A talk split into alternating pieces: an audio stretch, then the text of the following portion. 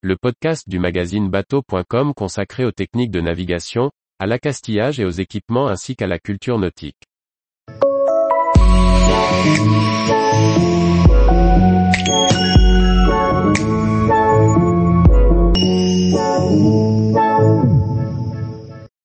Régates mille neuf cents, le canotage fait briller ses vernis sur les rives de la Vienne.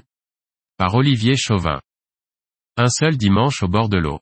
C'est à ce champ de ralliement que des amateurs de canotage traditionnel se sont réunis sur les rives de la Vienne avec leurs esquifs en bois, du canoë à voile à la yole en passant par le kayak, pour un week-end de partage, d'échanges, de régates et d'éclaboussures en musique.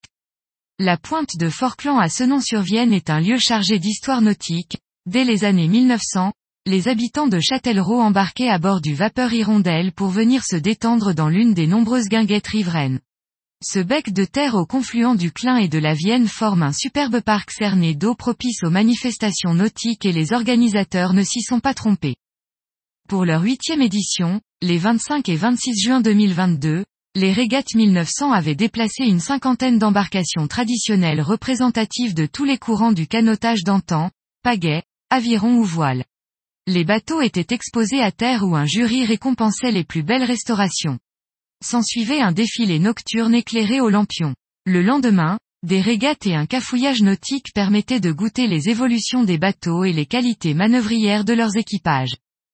Outre le soin apporté aux bateaux, les canotiers et canotières avaient pris soin de revêtir le costume d'époque, tout comme une bonne partie des visiteurs qui rivalisaient d'élégance. À terre comme sur l'eau, tout se passait dans une atmosphère bon enfant respectant les capacités nautiques de chaque embarcation et proposant à ceux qui le souhaitaient de s'essayer à l'exercice de la pagaie. Les canoës canadiens étaient largement représentés, mais également des périssoirs offrant bord improbable. Les bateaux d'aviron et autres yoles étaient également nombreux. Quelques voiles parsemaient la flottille, le plus souvent sur des canoës canadiens. On pouvait ainsi admirer des voiles de coton joliment gréées sur des espars de bambou, les dérives latérales offrant des capacités d'évolution convenables malgré une brise évanescente. Les plus modernes étaient des répliques juste sorties de chantier, tandis que l'unité la plus ancienne était datée de mille huit cent soixante. Cette yole à deux rameurs en couple avec barreur a été récupérée in extremis chez un ferrailleur du Poitou. Elle est dans un état de conservation étonnant et mérite d'être sauvegardée en l'état. Son sauveur lui cherche un espace à sa mesure et qui saura prendre soin de ce témoin exceptionnel du patrimoine nautique.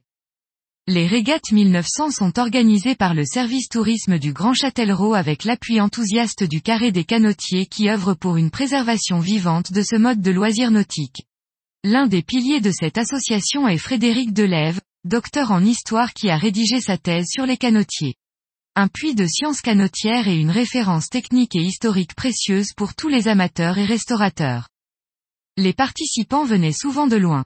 L'un d'eux avait fait la route depuis l'Allemagne pour partager ses moments sur l'eau au son des orchestres et chanteurs qui ne rechignaient pas à embarquer pour donner l'aubade.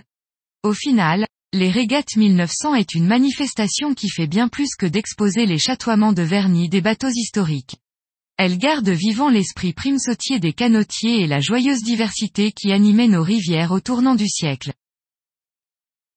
Tous les jours, retrouvez l'actualité nautique sur le site bateaux point com. Et n'oubliez pas de laisser cinq étoiles sur votre logiciel de podcast.